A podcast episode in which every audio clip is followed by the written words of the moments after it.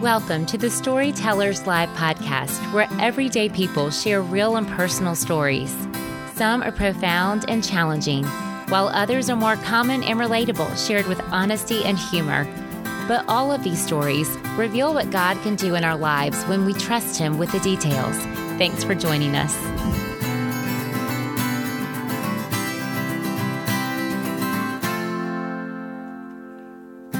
Hi, everyone. This is your host, Kelly, from the Storytellers Live team. On each episode, you'll hear a different woman share her story of God's transforming love.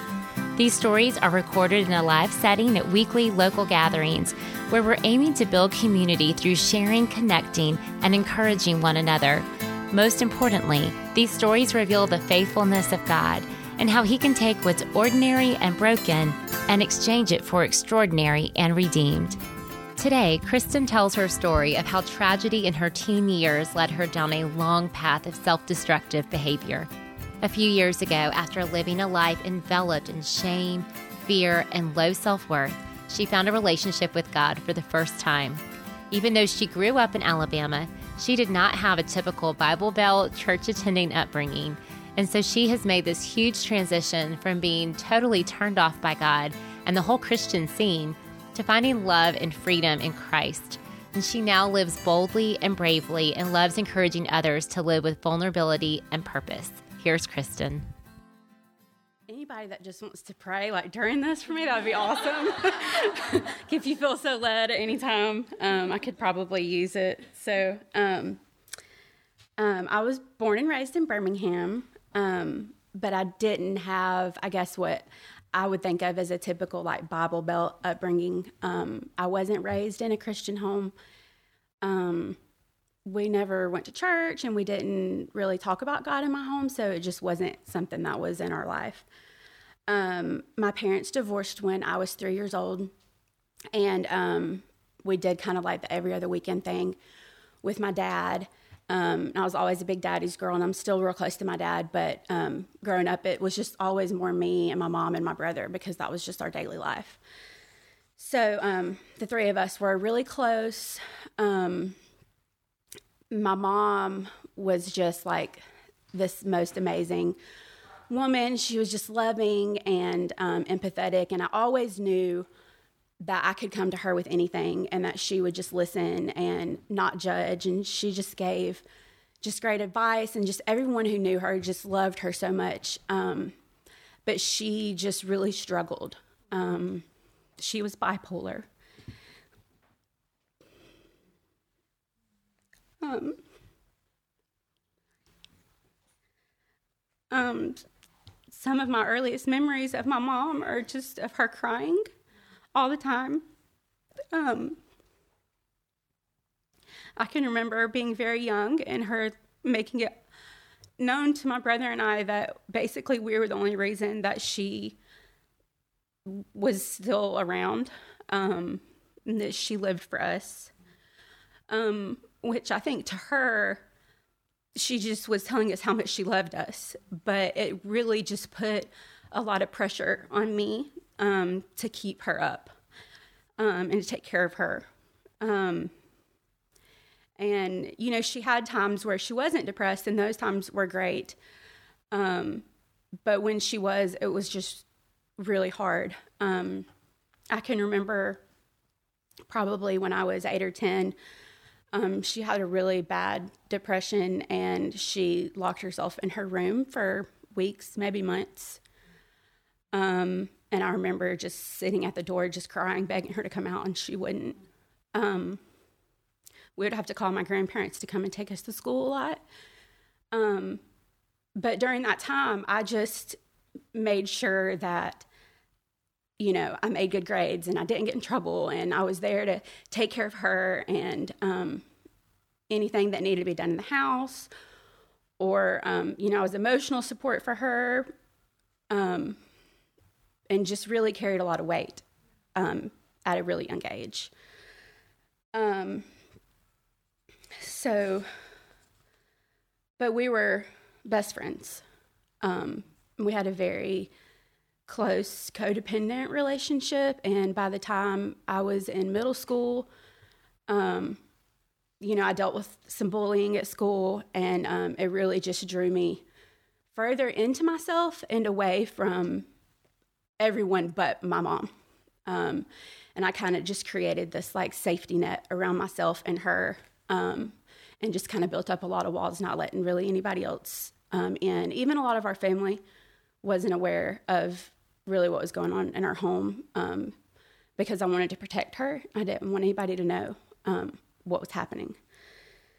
Um, so when I was 16, um, I was dating a guy that was, um, and he had gone off to the army and he was graduating from boot camp. And I convinced my mom to um, go to his graduation. Um, I kind of, as the days leading up to it went on, I was convincing her like to leave earlier and earlier so we could get there. And we ended up leaving like in the middle of the night um, to drive up there, and we had gotten just inside the um, like Georgia state line, like in Carrollton, and the roads were slick, and there was um, a pickup truck that had lost control coming onto the interstate, and he had hit the median was out in the middle of the road. Um, and I was driving the car, and I didn't see the truck until right before I hit it. Um, and then traveling right behind us was an 18 wheeler that then hit us. Um, so I was knocked out by the impact. Um, and I remember waking up probably just a few minutes later and talking to my mom. Um, her telling me that, um, you know, everything was going to be okay and that she loved me and that you know we're just going to wait for the paramedics and they were going to come and they were going to get us out and we were going to go home um, and i think i lost consciousness again and when i woke back up the um, the firefighters paramedics were there and they're flashing a light in my eyes. And they told me you know that they were going to get me out but that my mom was pinned worse than i was. So they were going to get her out first and then they were going to come back and get me out. Um, so i said okay. And um, the next thing I hear like the saw, um, and my mom's screaming,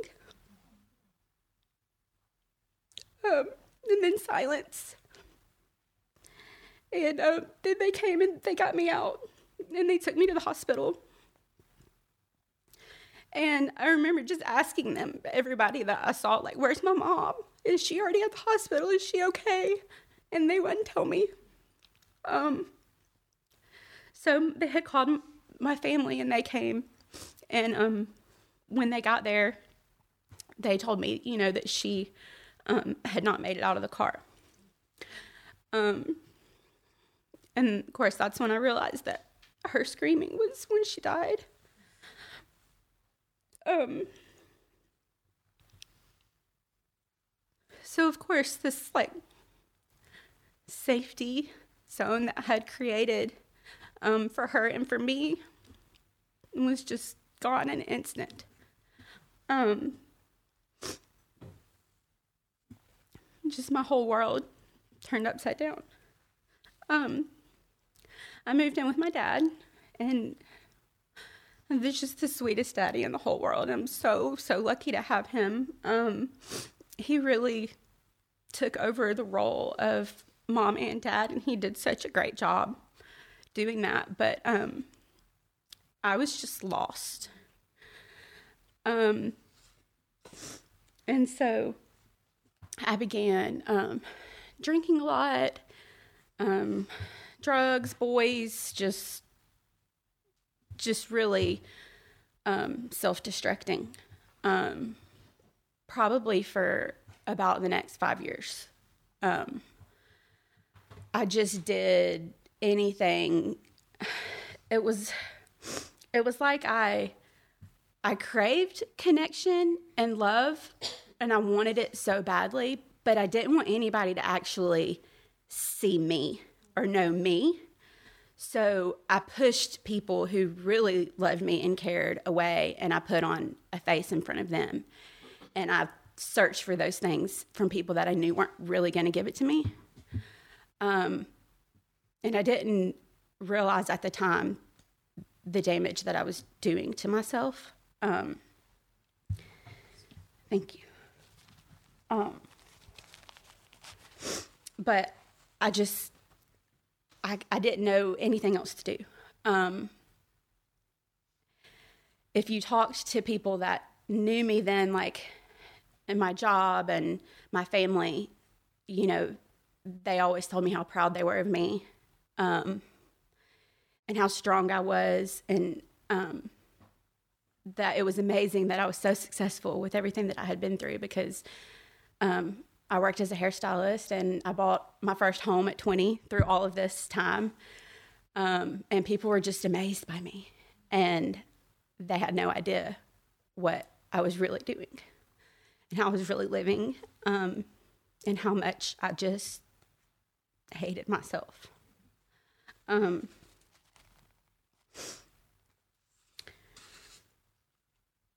so um, I built up more walls and um, pushed away everyone and just became just so full of shame for the life that I was living and the way that I was hiding. Um, but I just, I couldn't let anybody see that I was struggling because I had to be strong. I had always had to be strong. And I had to be strong then too. Um, so during this time, um, I met Brian. And I guess I was probably 20 maybe when I met Brian. And um, he was dating somebody at the time. Um, but we just kind of became friends. Um, I mean, we were running around in the same crowds, partying and stuff, but like he just, it's like he saw something in me that nobody else saw. Um, and he pushed to like figure out more of me. He was, he would say he was intrigued by me um, and that he saw that I was different than all those other people. Um, and so once he was single, he started asking me out. And of course, I did not go out with him. um, I was so afraid that I knew that as unhealthy as I was and as self destructive as I was, that I would ruin any relationship that I would ever have with him.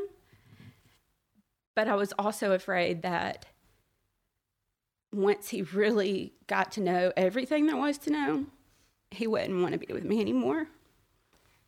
So I just kept telling him, no, like, we're just friends, you know, it wouldn't be good for us to be together.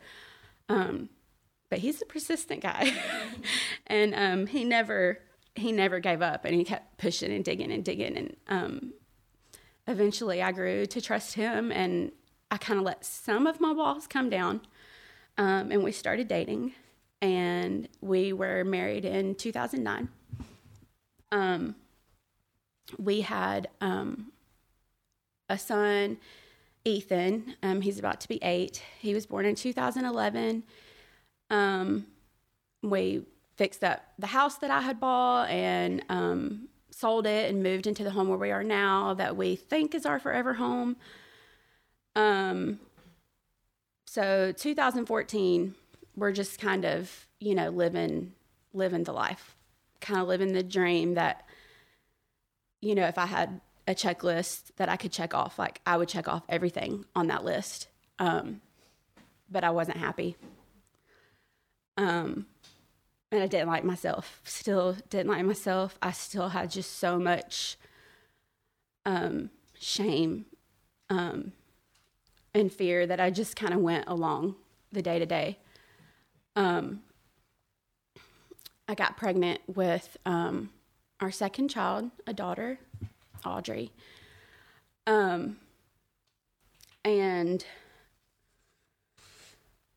um, when I was 34 weeks pregnant with her, um, I started having some pain in my rib cage, under my rib cage. Um, and it was started on a Friday, and I had my doctor's appointment on Monday. So, of course, being me, I was just like, I'm fine. It's not, you know, we got a lot going on this weekend. We're just gonna keep going, and I'm just, I'm just gonna be fine. Um, but I was in agony. Um, it got so bad over the weekend that we called the nurse and um, she said, you know, go check your blood pressure. Um, if it's high, you need to come in. And if it's not, then, you know, maybe try to take like some Gas X or something and, and you'll probably be fine to your appointment. So my blood pressure was fine. Um, but I just was still in so much pain and nothing helped. Um, so Monday I went in for my appointment and um, the nurse checked my blood pressure and then she checked it again and then she had somebody else come and check my blood pressure. It was about five times they checked my blood pressure when she said it's a little high. Um, and i was like okay. And like inside i'm just like burning. Like oh my gosh they told me that if my blood pressure was high then i need to come in and now it's high. Um, and she said we're just going to send you to ultrasound and just make sure um, that everything's okay. So go to ultrasound after that, I'm in the doctor's office and she comes in and she says, You know, your blood pressure's a little high, but everything on the ultrasound looks fine. And as soon as she said that, I just burst into tears. Um, and I mean, if you could see the look on her face, because I mean, every appointment I go in, I'm like, Everything's fine. I'm good. Yeah, feel great. Mm-hmm. Yeah. Um, so she was like, uh, What is going on? I kind of told her about the weekend, and she said, This is really not like you. I think everything looks like it's fine, but let's just send you down to labor and delivery and run some tests and um, monitor you and just kind of see, you know. So I go down there and I had three year old little boy with me. Um, and so I'm trying my hardest to just like keep it together for him. Um, but I went ahead and called Brian and I was like, You're probably gonna need to come down here. Um, probably gonna be hooked up to these machines for a long time and I can't chase him around. Um, so he came and we ended up calling somebody to come get Ethan because it just got to be too much even for both of us. Um, and the nurses kind of kept coming in and, you know, check in. They're monitoring me and um, they would just kind of say, you know, I mean, this kind of stuff just happens. You probably just have gas. Like they're going to come, they're just probably going to say it's acid reflux and you could just go home and it's just probably not going to be anything to worry about. And so I'm sitting there and it made me like mad. and I'm like, really? They're really to come in here and tell me I'm fine, and they're just to tell me to go home, and I'm to have to feel like this. And I was just so mad. Um, so Brian had to go take Ethan out um, to the parking lot so he could leave. And while he was gone, the doctor came in. Um, and she said, We've got your test back, and you have something called HELLP syndrome. Um, I had never heard of HELLP. Most people that I've talked to have never heard of HELLP. Um, but she explained that the reason that I had been in so much pain was because um, my liver was shutting down. Um, and the high blood pressure, as well as um, there was protein in my urine, and um, my platelet count was really, really low. And she said, We're the only way that we can stop this is to deliver your baby. Um, and I told her no. we can't deliver the baby. It's too soon. Um, she's not ready to be born yet. And she said the baby's fine. She's to be fine. You know, she's to be six weeks early, but there's no reason why she won't be okay. She'll just spend some time in the NICU. She said, but you are not to be okay if we don't deliver her now um, basically, she said that if I had not come in that day, neither one of us probably would have survived um, very much longer. Um, so they start prepping me and they've put me on that terrible magnesium. I don't know if any of y'all have ever had that. It's the worst thing ever. Um, and they're trying to pump fluids in me, but she doesn't want to wait any longer. So like I had almost no fluids in my system when they um, took me in for the C-section. Um, so I'd gone in like an hour's time from like, they're to send me home and I'm to be so mad to like, please send me home. please just send me home. Um, so I had the C section and of course they, you know, they get her out and I'm, it's awful. Like there, I can hear the doctors whispering about like how much blood I'm losing and, um, you know, I'm vomiting and the nurse anesthetist, she's just like try, keeps just putting stuff in me and, um, So the baby's born, and they lay her on my chest, of course, for like what, five seconds. And then they take her, and Brian goes with her, and I'm just in that room by myself. Um, so the doctor finishes up, and she tells me afterwards um, that it was even more of a miracle than we thought because my placenta had already begun to detach. Um, so we probably only had hours. Um, so um, I spent the next week in the hospital.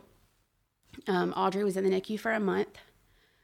Um, that was a roller coaster, of course, but she's she's fine. She's wonderful and thriving. And um, so we get home, and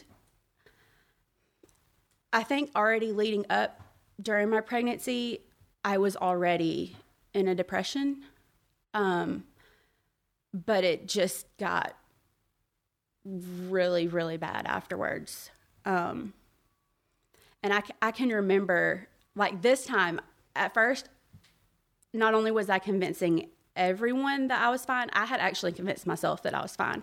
And I remember um, Alita coming in and getting her hair done during that time and me talking to her about how, like, I was in this support group on Facebook and the women in that group were just so, like, they just whine and cry. And I'm like, everything's fine, you know, like I'm, we're both alive and fine. Like everything turned out. Why, I mean, why would I be upset? And I really believed that um, until I didn't. Um, and I just spiraled down and down and down. Um, at this point, you know, I had all of those things on that checklist. Um, but again, I wasn't happy. I didn't think that I deserved anything that I had. Um, I was kind of waiting for it all to crumble. And I knew that when it did, it would be my fault. Um, and of course, because of that, I felt so guilty that I had just been given this life that anyone would dream of, and I was miserable. Um, it began to really affect my marriage um, and my children. It got to where I only had enough like fake in me to get through those couple of days of work each week and you know things that I couldn't get out of, and then I would just fall apart every other, all the rest of the time. Um, and my sweet husband, he just he tried so hard to help, and he just did everything that he could, and he loved me through it. But it just came to a point that he was defeated. Um, and I just kept telling him that it had really had nothing to do with him. It was just me. I was worthless, not him. Um, so it got, it ended up getting so bad. And I was so fearful of just living and getting hurt or ruining my life that I stopped leaving the house almost altogether. Um, just going to the grocery store was really difficult for me because I worried that just someone passing me in the aisle would see me and that they would know um, how broken I was, and um, heaven forbid the cashier speak to me. Um, I just, so I just hid. Um, and I felt like I had been hiding for my whole life. Um, and I just didn't see how I would ever be able to do anything else than that. Um, so, probably a couple of months before Audrey's first birthday, um, I kind of just got to that point where I was like, I have to make a decision here. Like, I'm either just going to give all of this up and I'm just going to go get in the bed and I'm just going to be done. I'm going to lose it all. Or I've got to get some help. Um, luckily, I chose help. and I um, started seeing a counselor. And um, I had seen many counselors in the past and um, always kind of got far enough where I had like the band aid and I could just keep going. Okay, I'm good now. Thanks. Um, but this time I just really decided like I have I have to do this for real. Um, and so I started to, you know, feel better, get a little more confidence. Um, and she encouraged me that I really just needed to start stepping outside of my comfort zone. And I was like, mm, you know, I think I need to do a little bit more work here before I start that. Um, and she was like, no, like, you're not going to feel like it and you're not going to want to, but sometimes the action has to come first. And the more you just do the action, you'll then start to feel like doing it on your own. And I was like, okay. Um, so, so um, I started just like being around family more and, you know, seeing friends again. Um, going to the grocery store like pumped up, like I can do this. Um, but I really kind of got to a point where I felt like I was kind of holding back and I was still really hiding um because I was scared. Um but I was like, okay, I've got to like really dive off the deep end here and do something like really, really scary. Um, and I remembered that a few months before, a neighbor had invited me to a small group at her house. Um, and I should just say, by this point in my life, I didn't just like not know God, but I really wasn't interested. Um, I had kind of made up my own mind about who God was, um, and I didn't want anything to do with it. Um, I thought that Christians were judgmental and hypocrites and self righteous, and I was not afraid to tell people that. Um, I just didn't want any part of that. And so when she asked, I was like, yeah, Friday I work that day. Thanks though. And I really didn't know her. Um, but I remembered that. And I thought, you know, she lives across the street from me. Like, I won't be able to back out of this. like, I have to give myself no way out because if I do have a way out, I'll, I'll take it. Um, and so I told myself, like, I'm just gonna call her and I'm gonna see, like, is she doing a small group now? And I know it's through a church, but I'll just ignore that. and I'll just go in like with the idea that I'm just gonna meet new people and I'm gonna put myself kind of out there um, and actually talk to strangers. Um, and then all the rest of that will just be, we're not gonna worry about that. So I go that first week and um, did not know, did not ask. It was a freedom group, guys. no, how many of y'all know about freedom at um, Church of the Highlands? But I was basically like God set me up. um, so I go in there and um, it was just like the meet, you know, the meet everybody group. We weren't starting the um, curriculum that day. Um, and there was four leaders and i remember they just kind of took turns um, telling like their story and um, they were just really honest about what they struggled with. Um, and i just kind of sat there like some of these women have been through as much as i have. Some of them maybe more. But they're one talking about it in front of a bunch of people they don't know. And two like they're joyful. And they have a light inside of them. Um and the way they're talking about god is not what i think about god. So i just kind of started going hmm maybe i've been wrong? Nah um, um but I knew that whatever they had, I wanted it. Um, and so I left the group that day and I go home and my husband comes home from work and he, he knew that I was going to a group. Um, and he said, What kind of group did you go to? And I was like, What do you mean? I just went to small group. Like, No, like you're acting weird. and I was like, What do you mean? How am I acting weird? He said, No, in a good way. Like, what kind of group did you go to? And so I told him about it. And um, he found a group. Um, and he joined. Um, and he had been for years trying to get me to go to church. Um, he thought it would be good for the kids, and you know he wanted to start going, and I just wouldn't. Um, so he jumped on it when I was like, "Yeah, go get a group," you know. Um, and so I um, I kind of decided that I'm not going to. I'm not sure about this, but I'm just going to have an open mind.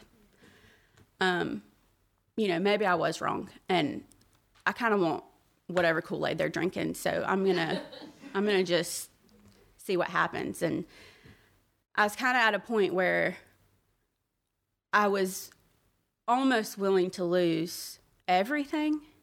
So what do I really have to lose now? Um, and so I decided that I was just gonna go in there and I was just gonna be open. Um, and I was just gonna put everything that I had into that group.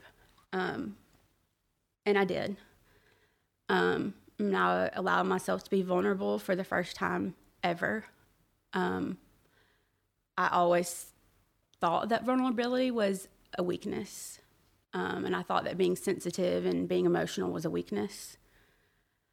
Um, but the more I did it and the more I healed from that, I started to learn that being vulnerable is strength. Um, and that for somebody to be willing to do that, open themselves up, is so much harder than hiding behind a mask. Um, so during those weeks, I just I took in everything that I could um, and learned as much as I could about God and who He was, and realized that I was completely wrong um, about Him and His heart um, and His love for us. Um, and I just began to feel free. And um, I could physically feel the walls crumbling off of me. Um, so that was three years ago, um, February, that I started that group. Um, and my life looks completely different now. Um, than it did then. I feel like I have that light inside of me that I craved from those women. Um, and sometimes it's hard for me to believe because so many things haven't changed. You know, like my past is all those traumatic things that happened to me, like they still happened. And all of those terrible decisions that I made, like I still made those decisions. And I still struggle with these same things every single day. Um, shame and just like not thinking a whole lot of myself a lot of times. Um, fear. Like I feel like I'm just constantly just like fighting this like being afraid of everything. Um, but those things aren't the biggest thing in my life anymore um, because God is. And they seem so small in comparison. Um, so now, when I have those feelings come up, I feel like God just shows them to me immediately. Um, and I'm able to see them for what they are. Um, and I can take, you know, why am I afraid? why am I feeling shame? Why do I want to hide? And I can line it up next to what God says. And when I do that, I'm like, this is just lies. Like it's not even real. Um, and I'm able to kind of um, move past it more quickly. Sometimes it's harder than other times, but um, I know that I have that power now. Um, so, like, I still really enjoy solitude. I really like to be alone and um, in my own thoughts. But I've learned that that's okay and that that's healthy for me. Um, but it gets to a point where it's not.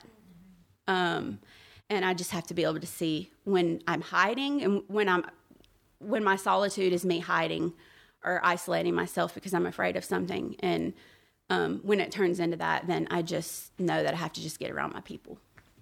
Um, and I have so many people now. um, so, um, the other thing is um, I kind of talked about vulnerability, and um, that's kind of been a big part of my healing is just allowing myself to be open and I feel like now God just lays stuff on my heart a lot, and He just kind of tells me just to share it. Um, so I've always been like a journaler, um, but I never shared anything, you know, that I wrote. It was just always a way of me kind of working through it. Um, but now when I journal, a lot of times I, sh- I share what I write um, on Instagram or wherever. And um, every single time I do, I get a phone call or a DM or a text message of somebody saying, like, I really needed to hear that today, right now. I've had strangers message me. Um, I've had one time I had a girl that I had only met a couple of times through friends, like, call me. And we talked on the phone for probably an hour after I had just posted something that, you know, normally I would have never let anybody know that I was feeling that. Um, but to see the effect that it has on other people when I do, but the surprising thing is the effect that it has on me and how much I heal each time. And when I share something I'm struggling with, the power that it has is completely taken away. Um, so I can see how, like, God is working on me all the time um, and softening me and making me more sensitive um, you know, I've always had this just tough exterior, and you know, I want people to think nothing affects me. You know, I've always kind of had that attitude. Um, but it's funny. the other day, um, this week, I was at the coffee shop and um, I saw Denise actually sitting at the um, bar, and I just walked up and I just gave her a hug. Y'all, I don't hug. I do not hug, but I didn't even think about it. Like, I just, I saw her and I just wanted to give her a hug, and I went up and I gave her a hug. And afterwards, I was like, what just happened? but I liked the hug. I felt good about the hug. um, but that's just God showing me, like, He's softening me. Um, but that does not leave this room. I'm still not a hugger. but you know that's what he does he shows me things that um, i am since i'm so emotional Why i had that you know like it's a good thing um, so fear um, i spent my whole life avoiding life um, avoiding new experiences avoiding relationships avoiding my dreams just because i was scared um, and that's the one that still is just like every day. Like I have to just make that decision to fight that. Um, but now when something makes me really scared, I get excited. um, and I run towards it, which is the the storyteller's thing. Like that day, I was like, eh, I don't know, that's really scary. And it really was like an hour later that I'm like, I'm so scared. I'm going to do it.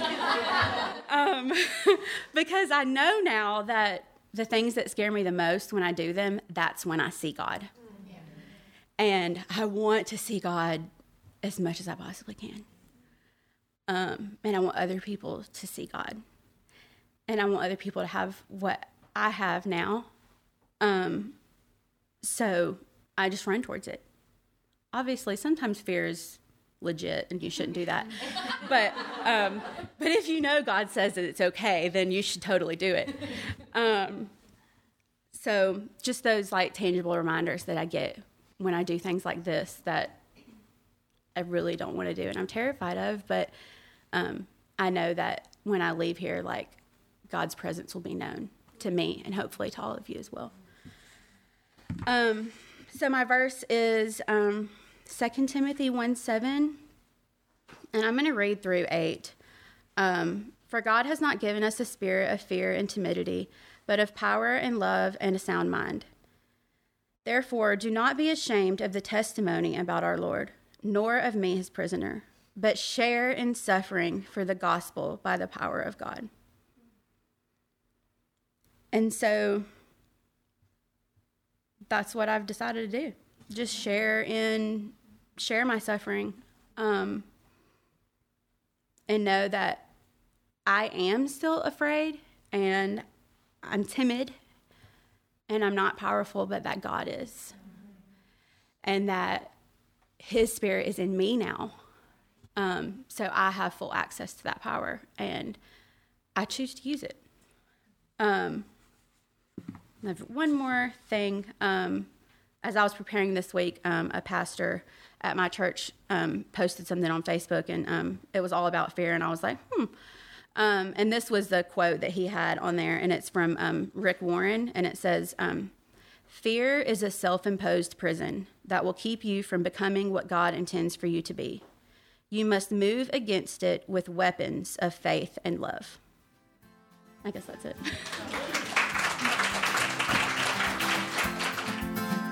Thanks for joining us for Kristen's story. We'll be back next Wednesday with another episode. And in the meantime, you can find us on social media at Storytellers Live, or you can find out more information on our website, which is storytellerslive.org. Thanks for listening, and we hope you'll join us again soon.